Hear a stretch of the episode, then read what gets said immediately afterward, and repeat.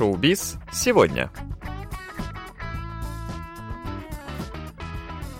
Доброго всем четверга! В эфире программа «Шоу-биз сегодня», где мы знакомим вас с последними новостями корейского шоу-бизнеса. У микрофона Илья и Джонни, за режиссерским пультом Аня.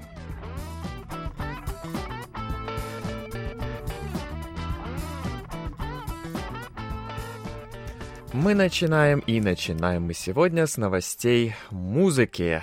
Конечно же, уже ни для кого не новость о том, что кей-поп сейчас шагает по всему миру.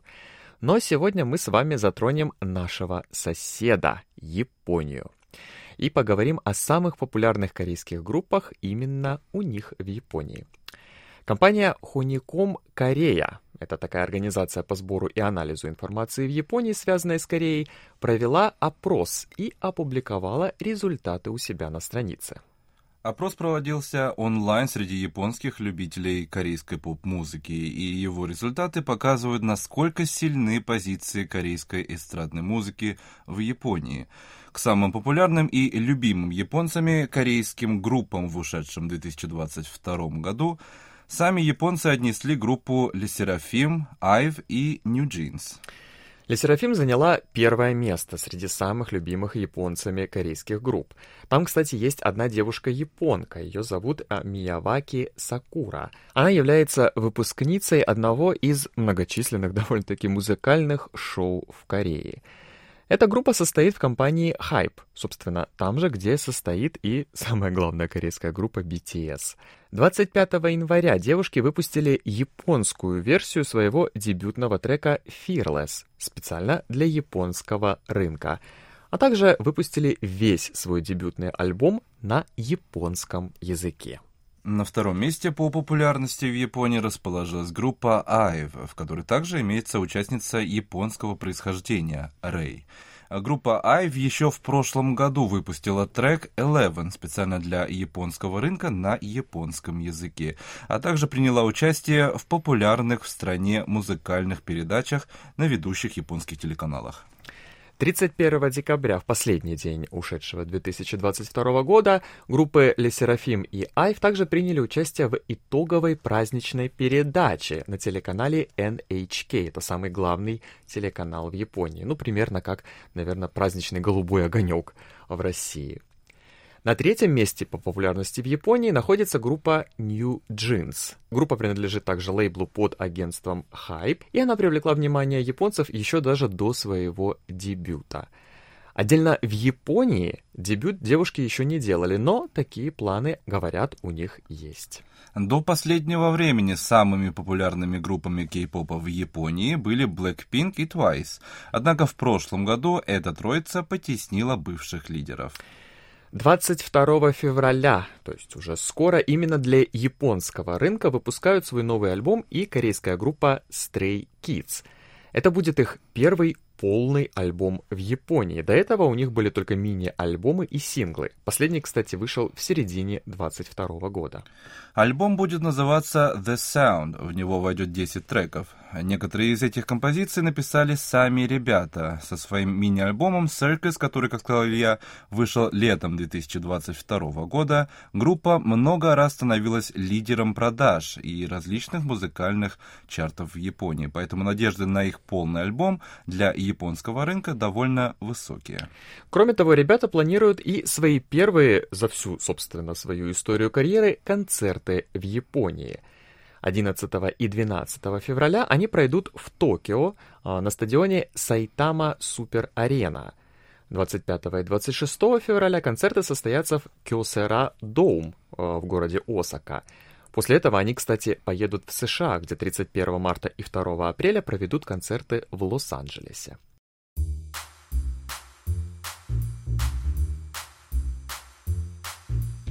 24 февраля на телеканале ТВН выходит новое развлекательное шоу у Соджина, по-корейски «Соджинине». Думаю, наши слушатели помнят передачу «Ресторан госпожи Юн» Юн Шиктан. Мы много раз говорили об этой передаче как об одной из самых популярных на корейском телевидении на тему путешествий. У передачи было два сезона, и также планировался к съемкам и третий. Но главная героиня, актриса Юн Ю Джон, не смогла принять участие из-за съемок во втором сезоне сериала «Паченко». Это, кстати, тоже сама по себе новость. У сериала «Паченко» будет второй сезон. Поэтому создатели развлекательного шоу слегка подкорректировали состав и формат передачи, оставив ее самую основную ключевую идею нетронутой. Если помните, ресторан госпожи Юн — это реалити-шоу, когда корейские звезды открыли ресторан корейской кухни за границей. Первый сезон рассказывал о работе ресторана в Индонезии, второй — в Испании, на Канарских островах. У Соджина, новый третий сезон, откроет ресторан в Мексике — и теперь это будет не полноценный ресторан, как это было раньше, а просто такая корейская забегаловка. В главных ролях остались практически все те же самые, то есть актер Ли Со Джин, а, актер Чue Ущик, которого вы, конечно же, помните по фильмам «Поезд в Пусан» или «Паразиты», актриса Чон Юми, Пак Су Джун, а также звезда и самый ожидаемый гость э, этой передачи Ви из группы BTS. Если в прошлых сезонах актер И Со Чин был первым заместителем шеф-повара Юни Джонг, то сейчас продюсеры повысили его до звания шеф-повара. А Ви будет выступать в роли простого официанта, обслуживающего клиентов. Создатель этой передачи — продюсер На Йон Сок, один из самых известных продюсеров развлекательных передач на корейском телевидении. Свой дебют в качестве продюсера он совершил еще давным-давно э, на телеканале KBS, где создал передачу «Команда мечты отправляется» или по-корейски «Чульбаль Dream Team». После этого были и такие супер популярные шоу, как «Бесконечный вызов», «Золотой колокол», а, практически все серии шоу о путешествиях Кот Пуда или Самчи Сэкки. Я, например, смотрел обе передачи Юнсиктан, оба сезона этой передачи, и мне понравилось, честно говоря, настолько, что аж самому захотелось уехать в Испанию, устроиться официантом в какой-нибудь испанский или корейский ресторан и немножечко пожить на Канарских островах. Я бы тоже хотел. Да, я думаю, обязательно посмотрите, очень красивое шоу, и обязательно посмотрите, конечно же, новый сезон.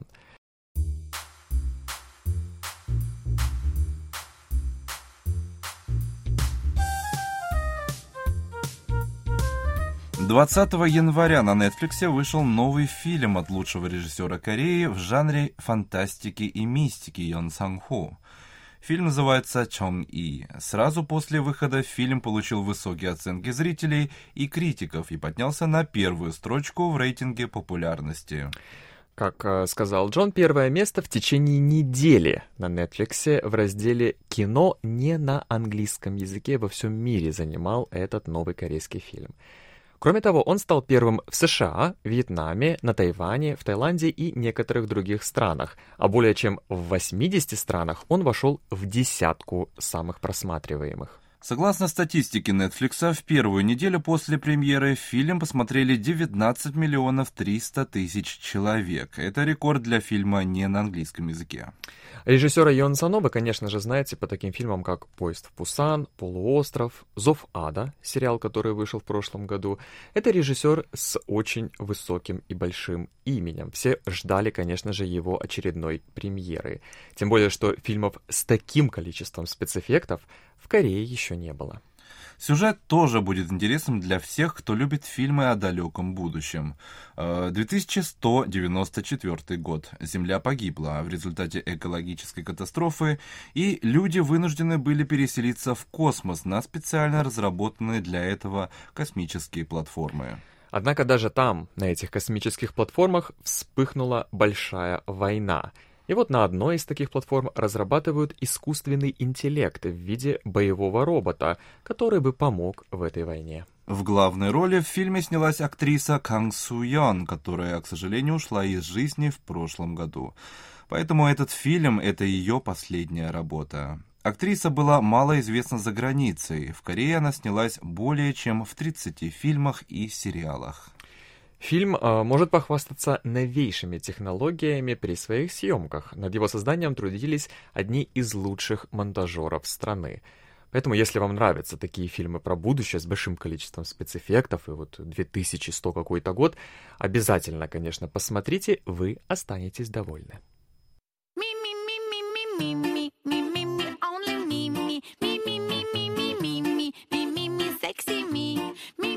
На этом у нас на сегодня все. Мы будем держать вас в курсе самых последних событий из мира корейского шоу-бизнеса каждую неделю, поэтому оставайтесь с нами. Увидимся на следующей неделе. Пока.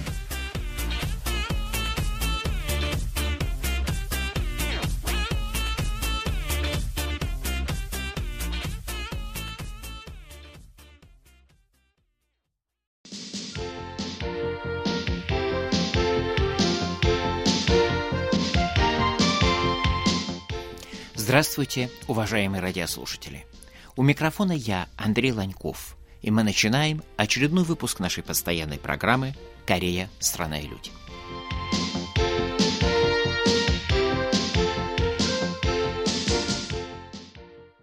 В современной Корее свадьба – это, пожалуй, в первую очередь свадебное путешествие. При этом традиция свадебных путешествий она, в общем-то, для Кореи является новой, западной. Она стала распространяться Корее только уже после окончания Корейской войны, где-то в 50-е годы.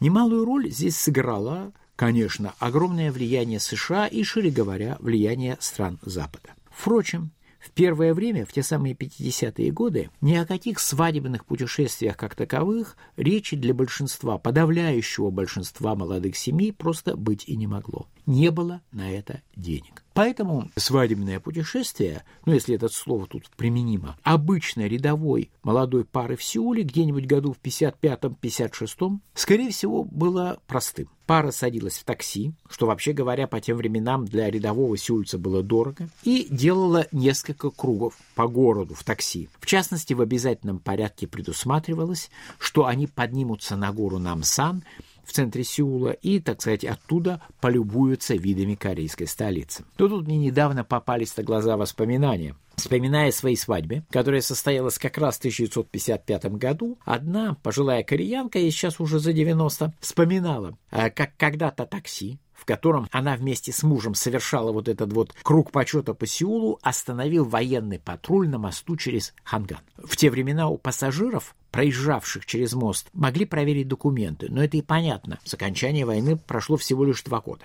Однако, увидев, что в машине сидят новобрачные, солдаты заулыбались, замахали руками и сказали, что, мол, ладно, документы не показывайте, так проезжайте. Так что по-настоящему свадебные путешествия начались скорее, пожалуй, только в конце 1960-х годов. Первое время молодожены отправлялись на 2-3 дня на, мини- на минеральные источники, которые находились в относительной близости от столицы.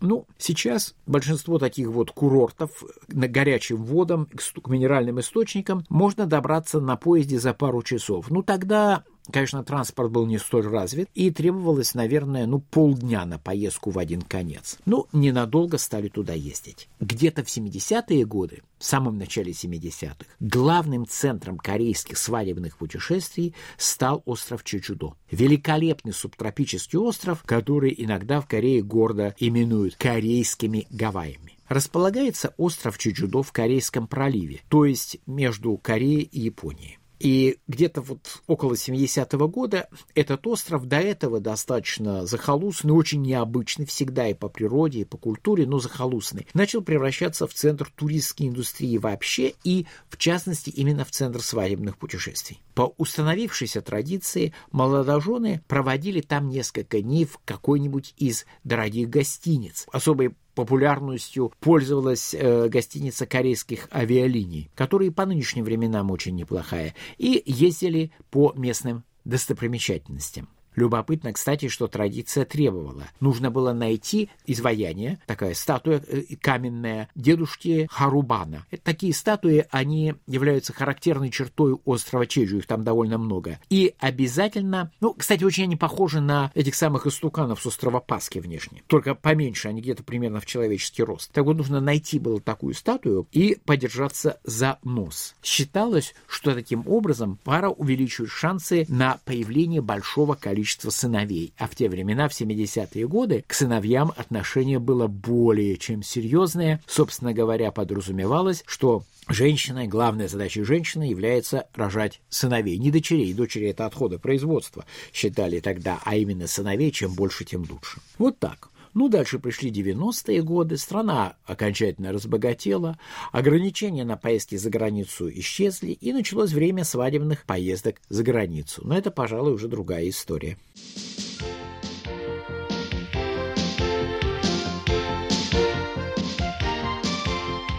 Ну а на этом я с вами прощаюсь. До свидания. Всего доброго.